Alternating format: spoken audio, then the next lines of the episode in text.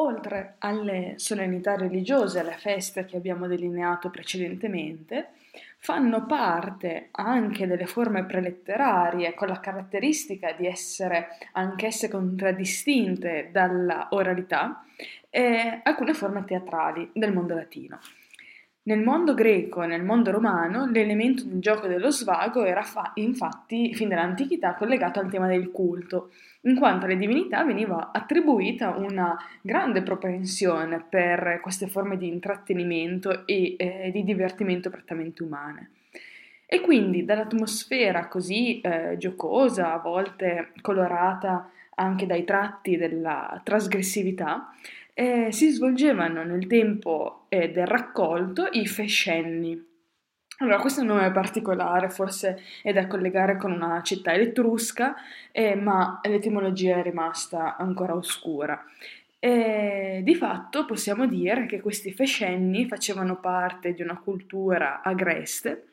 e consistevano in eh, scambi di battute eh, divertenti, a volte contraddistinte da versi rozzi abbastanza grossolani, che si scambiavano dei contadini mascherati. E quindi le caratteristiche principali di questo mm, genere primitivo di poesia erano l'essere improvvisate, perché i contadini se le scambiavano sul momento, ed essere anche mordaci.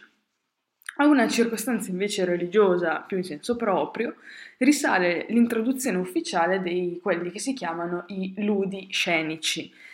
E sappiamo dallo storico Livio eh, nel, che nel 364 a.C., a seguito di una grande e grave pestilenza che secondo le credenze antiche era attribuita eh, agli dei, fu deciso di mh, creare alcune cerimonie propiziatorie per far sì che gli dei smettessero di colpire con questa calamità gli uomini e, e tra le altre decisero di mettere in scena uno spettacolo al fine di propiziare gli dei, di intrattenerli, quindi renderli contenti e placarli.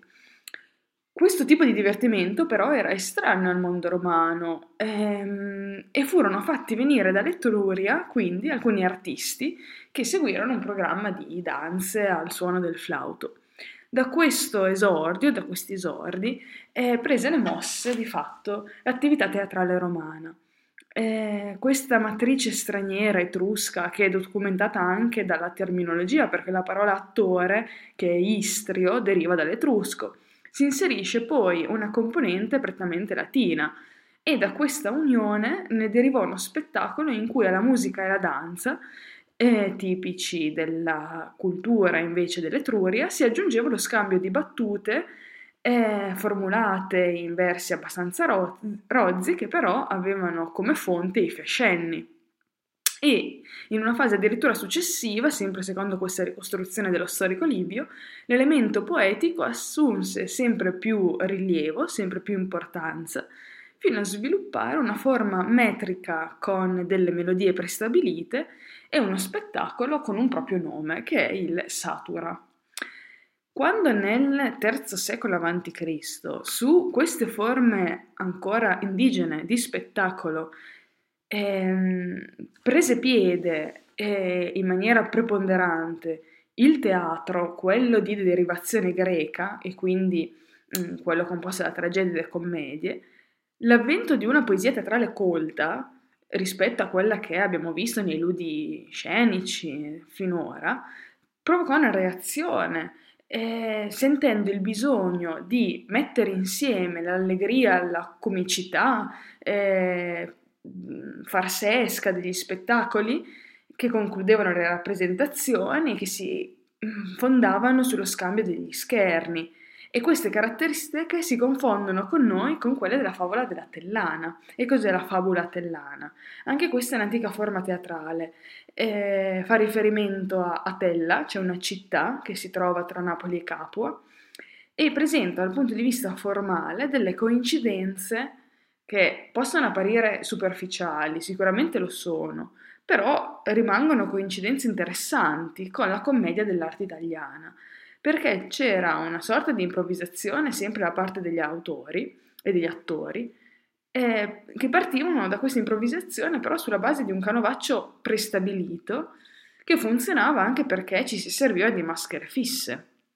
E quindi per esempio c'era il Maccus, che era il ghiottone balordo, il Pappus, che era il vecchio rincitrullito, si chiama così perché Pappos vuol dire nonno, quindi la persona anziana.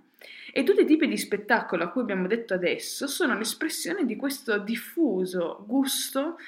molto latino per il comico e la beffa, che costituisce proprio la base della, dello sviluppo di quella che sarà la commedia latina. Queste manifestazioni preletterarie avranno sicuramente influenza sul teatro ufficiale, mm, sulla commedia plautina, eh, che presenterà una vena buffonesca lontana dai modelli greci, assente nei modelli greci. Inoltre i Fescenni e la Tellana ebbero poi in età successiva degli sviluppi letterari in senso proprio, perché i Fescenni sopravvissero nelle tradizioni eh, matrimoniali romane, quindi in occasione eh, di un matrimonio si rivolgevano questi motti di spirito agli sposi e, e, addirittura si avrà la massima celebrazione di questi motti con Catullo e il Carmen eh, 61. La Tellani invece assume forma scritta e dignità letteraria con eh, Pomponio, no, eh, Novio, quindi siamo nell'età di Silla, primi decenni circa del primo secolo. Ora, venendo ai primi documenti scritti, di cui abbiamo mh, mm, fonti, perché le manifestazioni culturali viste fino adesso eh, erano in origine eh, solamente orali, la scrittura abbiamo anche notato che non era sconosciuta ai latini, tuttavia nei tempi più antichi era usata solo per fini mh, mm, pratici. Eh, e quindi quali sono questi fini pratici per i quali viene usata? Beh, un'iscrizione antichissima è quella posta su un vaso d'argilla che si chiama il vaso di Dueno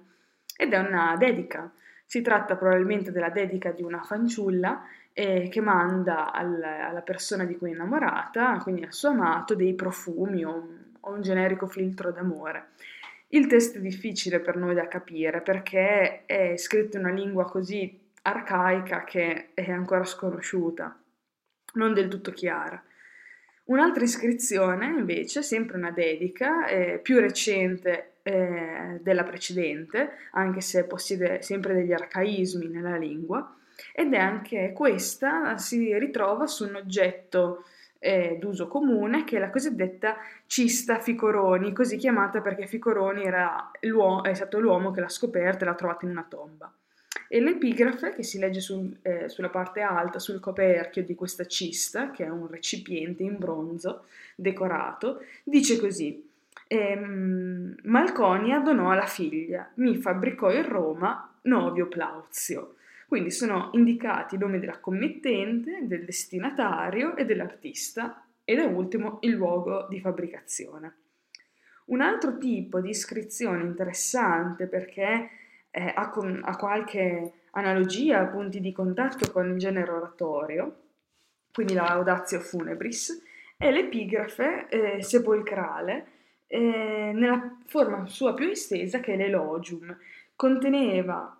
oltre al nome del defunto e l'indicazione di tutte le cariche coperte eh, nel corso della sua vita, anche le lodi delle sue virtù e delle sue imprese. Gli elogi, gli elogi più antichi che noi possediamo si riferiscono tutti alla potente famiglia degli Scipioni e provengono quindi dal sepolcreto di questa gens che è situato presso la Via Appia. E, per esempio abbiamo l'Elogium di Lucio Cornelio Scipione, console nel 259 a.C., che in traduzione eh, italiana dice così. Moltissimi romani sono d'accordo che questo solo fra gli onest'uomini fu l'uomo migliore, optumu viro. Eh, in latino classico sarebbe optimum fuisse virorum. Lucio Scipione, figlio del Barbato, Egli fu presso di voi console, censore, edile, consol, censor, aedilis, eh, nel, nella forma originaria. Egli conquistò la Corsica e la città di Aleria e doverosamente consacrò un tempio alle tempeste. Allora, questo elogio è in Saturni e già la scelta del verso indigeno dimostra che mh, questa aristocrazia romana, quella della gens degli Scipioni, voleva rifarsi ad un carattere nazionale. L'epigrafe infatti voleva dare un pubblico valore alle glorie di un membro della sua gens e eh, esaltare così l'intera gens alla quale apparteneva. Con il tempo eh, la cultura greca avrebbe portato poi le sue influenze e avrebbe introdotto eh, anche nelle iscrizioni funerarie altri schemi metrici, per esempio quelli più propri dalla cultura greca, che sono l'esametro o l'epigramma, quindi il distico elegiaco il senario giambico, eh, ampliando anche i temi di cui si tratta nelle epigrafi e, e quindi si poteva, tro- successivamente si troveranno anche tematiche più civili o etico-politiche. Particolare importanza eh, assume la scrittura anche in altri due settori della cultura latina, sempre in riferimento alla sua epoca arcaica, ovvero la storiografia e il diritto. La storiografia eh, nasce eh, sicuramente dal contatto con la produzione greca, tanto è vero che le prime opere furono addirittura scritte in lingua greca e ha un eh, importante precedente, però se lo volessimo trovare nella, nell'entroterra latino, negli Annales Maximi o Annales, eh, Annali del Pontefice Massimo, che è una compilazione eh, che di anno in anno si, si faceva, quindi tipo cronachistico, ed era redatta dal capo del collegio sacerdotale dei pontefici, eh, che aveva un ruolo molto importante perché a lui spettava la cura del buon andamento dei rapporti tra gli dei e la comunità. Quindi cosa dovevano fare i pontefici? Dovevano custodire le regole del rituale, l'elenco di tutte le varie festività religiose, ordinare il calendario e tenere aggiornato anche l'elenco dei magistrati che di volta in volta si susseguivano. Ora, non sappiamo bene ricostruire come e quando ebbero origine le, proprio le prime registrazioni eh, fatte dagli annali del Pontefice Massimo. Sappiamo però che perlomeno eh, all'inizio di ogni anno c'era una tavola eh, imbiancata che si chiama tabula eh, de albata, che era contrassegnata dall'indicazione cronologica ovvero il nome dei consoli e degli altri magistrati. Questa tavola, questa tabula veniva poi esposta fuori dalla regia, che era la, la residenza, quella ufficiale del pontefice, ed era riempita via via di annotazioni finché poi finiva l'anno e ad anno concluso era ritirata e conservata nell'archivio, che è il tablinum. E ora, il tipo di notizie che venivano registrate ehm, per lo più dovevano eh, prevalere notazioni di carattere superstizioso, quindi dati relativi all'andamento dell'annata agricola in riferimento a eventi come eclissi di luna, eclissi di sole, oppure prodigi, riti espiatori, però si trovano anche riferimenti a calamità particolari successe in quell'anno come incendi, terremoti, inondazioni. E ricaviamo anche eh, il fatto che potevano essere scritte anche i principali, scritti principali avvenimenti politici e militari. Lo scopo però per il quale si redigevano questi annales era doppio. Sicuramente il fondamentale e primo motivo era quello di informare il popolo sugli avvenimenti importanti che, eh, che, si verificavano nel corso dell'anno e quindi si dava una versione ufficiale perché era una versione scritta ed era una versione pubblica. Poi però a questo obiettivo si aggiungeva un obiettivo secondario, non meno importante, che era quello di lasciare una traccia nel tempo del ricordo dei fatti passati, quindi tramandarli ai successori, ai posteri, e per questo venivano raccolte eh, e conservate affinché potessero essere nel tempo consultate.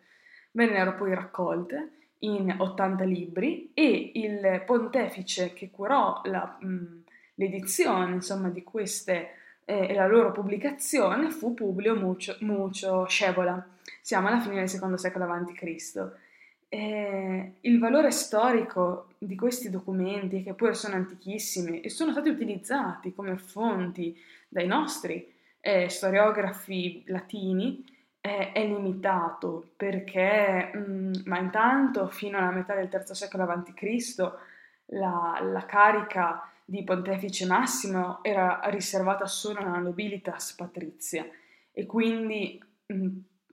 potremmo con sicurezza dire che sono poco attendibili le parti più antiche, soprattutto quelle che vanno mh, nell'epoca precedente al 390 a.C., che è la data in cui andarono discru- distrutti tutti i documenti pubblici e privati e quindi furono ricostruite successivamente dai pontefici, ricordando, andando ad attingere dalle memorie private delle famiglie patrizie. E quindi è facile che in questa fase in cui si andava a consultare il ricordo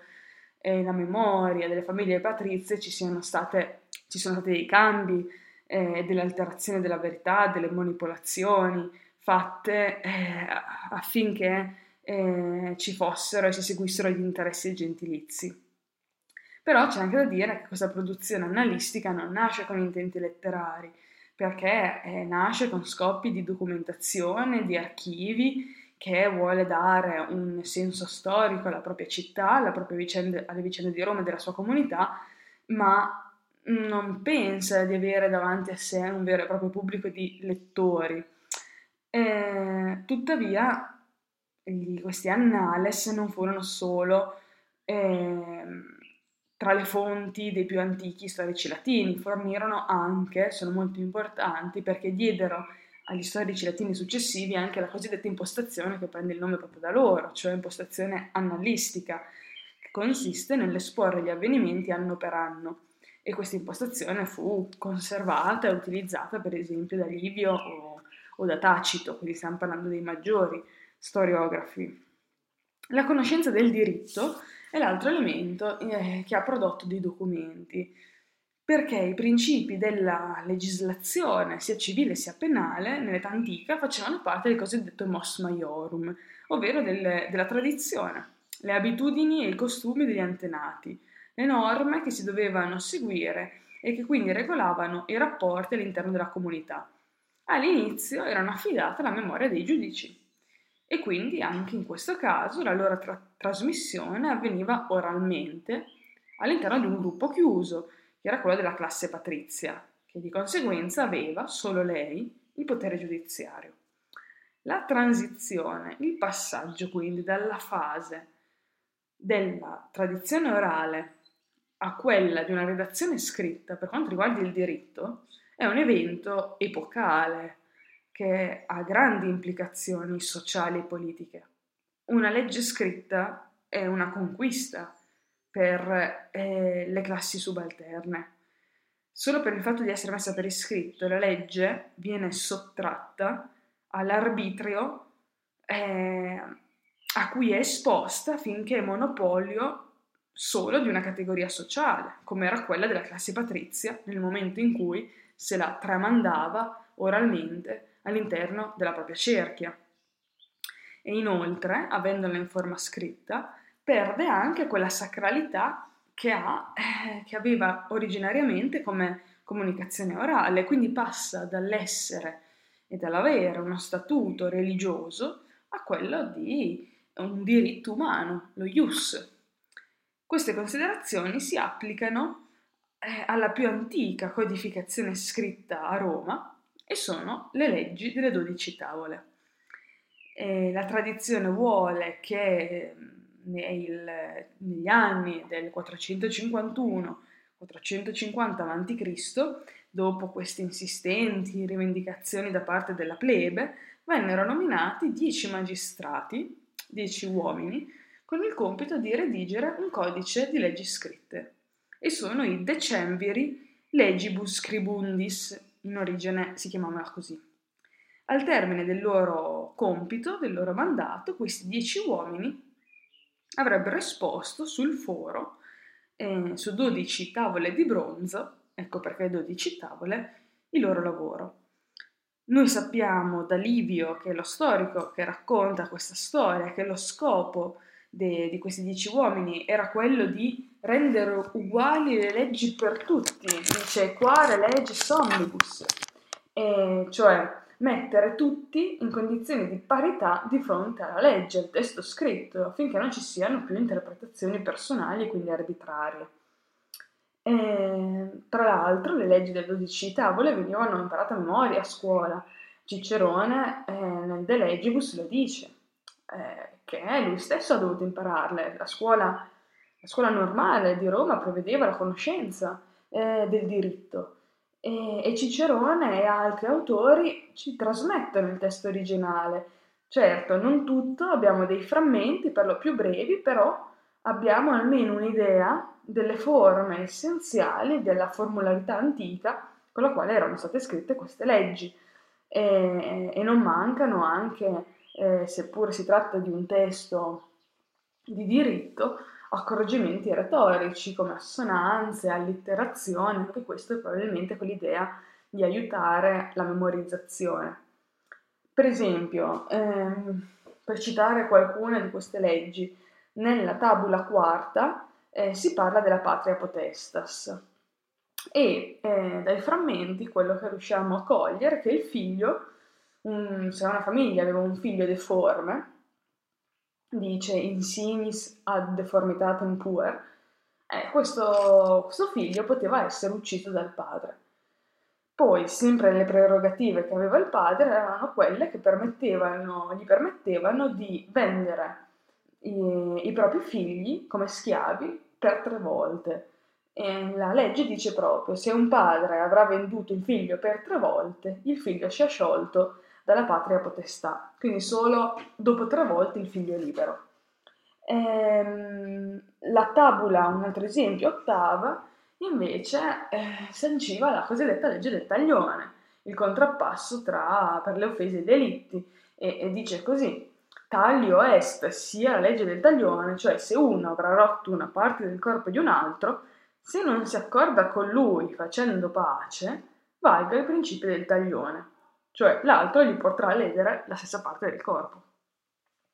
Alle 12 tavole è legato anche il nome di un personaggio importante che è Appio Claudio Cieco.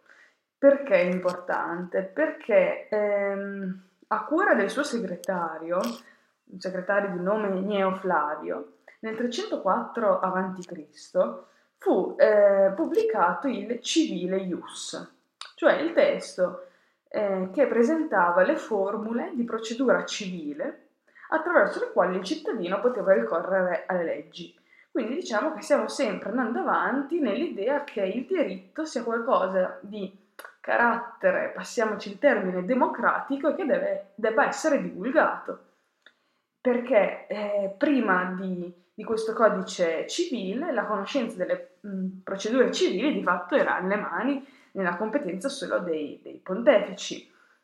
E chi è questo Appio Claudio Cieco? Beh, è un comandante militare, siamo nel periodo delle guerre sannitiche, fu, fu anche censore, fu due volte console,